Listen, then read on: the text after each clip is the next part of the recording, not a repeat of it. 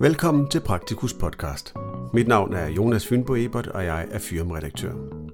Denne podcast er en oplæsning af artiklen med titlen Kontinuitet, den gådefulde drivkraft. Artiklen er skrevet af Sybille Bøjlen, speciallæge i almen medicin, Ph.D. for Forskningsenheden for Almen Praksis i København.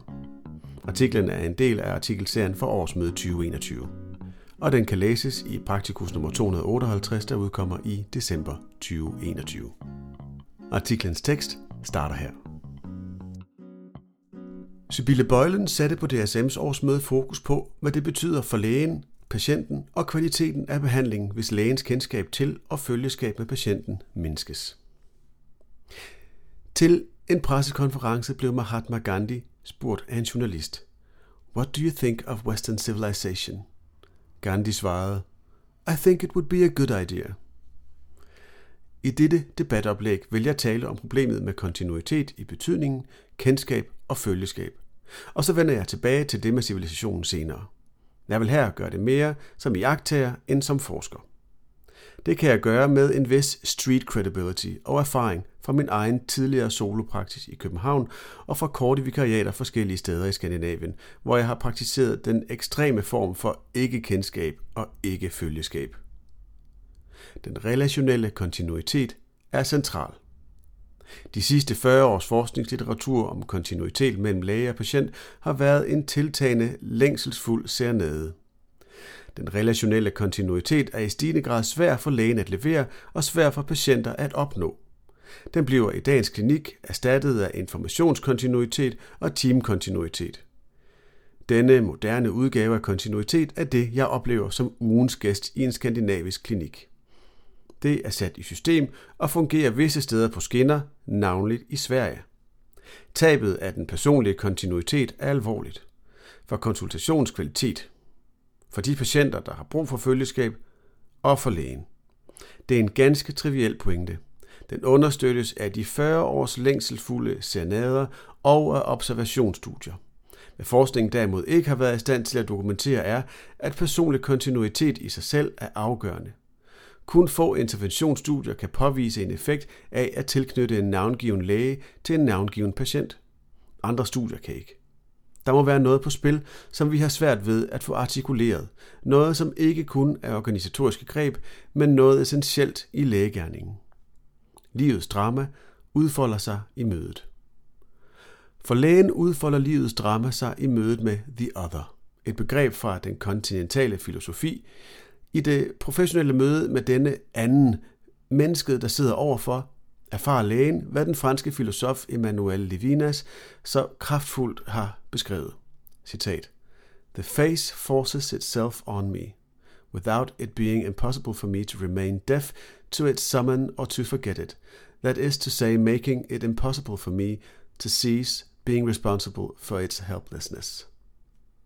Med andre ord, medfølelsen og evnen til at møde den andens ansigt både formes af og er grundlaget for at se patientens nød. Det er den gådefulde drivkraft, som får læger til at vågne op om natten i bekymring for et feberpladet barn, de har set i løbet af dagen. Det er en del af lægen i lægen, og vi bør interessere os for, hvad der former og opretholder denne gådefulde drivkraft. Jeg er sikker på, at mange, der er her i dag, har held til at indrette sig med gode relationer til patienterne. Også nye praksislæger har indtil videre autonomi til at indrette sig med fokus på relationen. Det jeg taler om er megatrends. Presset i de store klinikker får nogen til at foretrække en konstruktion med læger, der mere fungerer som koordinatorer for andre faggrupper i klinikken, end som det bærende led. Patienter, som ses af et team og eventuelt udstyres med en række selvmonitorerende applikationer til egenomsorg, er et organiseringsprincip med nye perspektiver for almen praksis, ligesom i Sverige den praktiserende læge under rekonstruktion.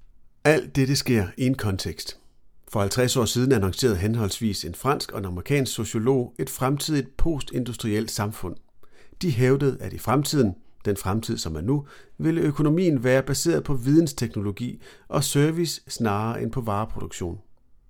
Automatiseringen af en sådan ny teknologiproduktion blev spået at påvirke regler, antagelser og reguleringer i mange dele af vores samfund. Denne forudsigelse har vist sig profetisk. Intelligent teknologi gør mange ting lettere, men mulighederne kan i sig selv komme til at definere retningen. Industrialiseringen for flere hundrede år siden gjorde stor skala mulig. I dag kan vi have effektive produktionslinjer til sygdomshåndtering i managed care, som håndteres af udskiftelige personalegrupper efter fixerede procedurer.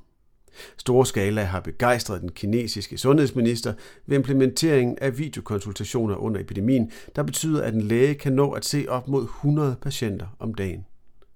Inden for socialvidenskaberne noterer man sig interessante paralleller med det, der skete under den sidste industrielle revolution. Dygtige håndværkere fandt sig selv reduceret til operatører af et samlebånd, mens de gradvist mistede deres egne evner og kreativitet. Vi selv befinder os i et nyt konsultationsrum, hvor den kliniske dømmekraft har mindre vægt, og bredden i patientens lidelser har mindre betydning for produktionslinjen. I dette nye rum betragtes kendskab og følgeskab ikke som afgørende, og i den postindustrielle kontekst må vi betragte begrebet som praktiserende læge som værende under rekonstruktion. Vi ved ikke, hvad det kommer til at betyde for den gådefulde drivkraft, jeg talte om før. Det behøver vi svar på, og det gør patienterne også. Hvis lægen i lægen forsvinder. For intelligent teknologi gør tingene lettere. Big Tech ved allerede mere om vores patienter, end vi gør. Hjertefrekvens, træning, søvnmønster, humør, kalender, sociale relationer, præferencer og adfærd er monitoreret, hvis patienterne tillader det. Og det gør de. Mødet mellem mennesket og dets maskine vil på sigt erstatte det kliniske møde, vi kender. Undtagen måske med én ting. Uden medfølelse kan Big Tech ikke være opmærksom på lidelsen, det som sender patienten afsted med sin frygt og sit håb. Du får ikke en robot til at forstå dig. Du får ikke en robot til at afvige fra procedurerne. Du kan ikke forpligte en robot ud over dens programmering. Lad mig vende tilbage til civilisationens menneskelige bestanddel, som var det Gandhi efterlyste. Her uddyber Levinas sit synspunkt på netop det. Citat. A profound precondition of a civilized society is compassion and a willingness to meet the face of the other. Citat slut. Ikke kendskab og ikke følgeskab vælger vi indtil videre selv. Men hvis lægen vender ansigtet bort, vil det være svært at argumentere imod en udskiftning til virkelige robotter. Hvis lægen i lægen forsvinder, må patienten spørge sig, hvorfor en læge? Almen praksis har været et civiliseret sted. Her kan viljen til at møde den anden udfolde sig. Det er stadig vigtigt. Mere end nogensinde før. Artiklens tekst slutter her. Artiklen kan som nævnt læses i Praktikus nummer 258, der udkommer i december 2021.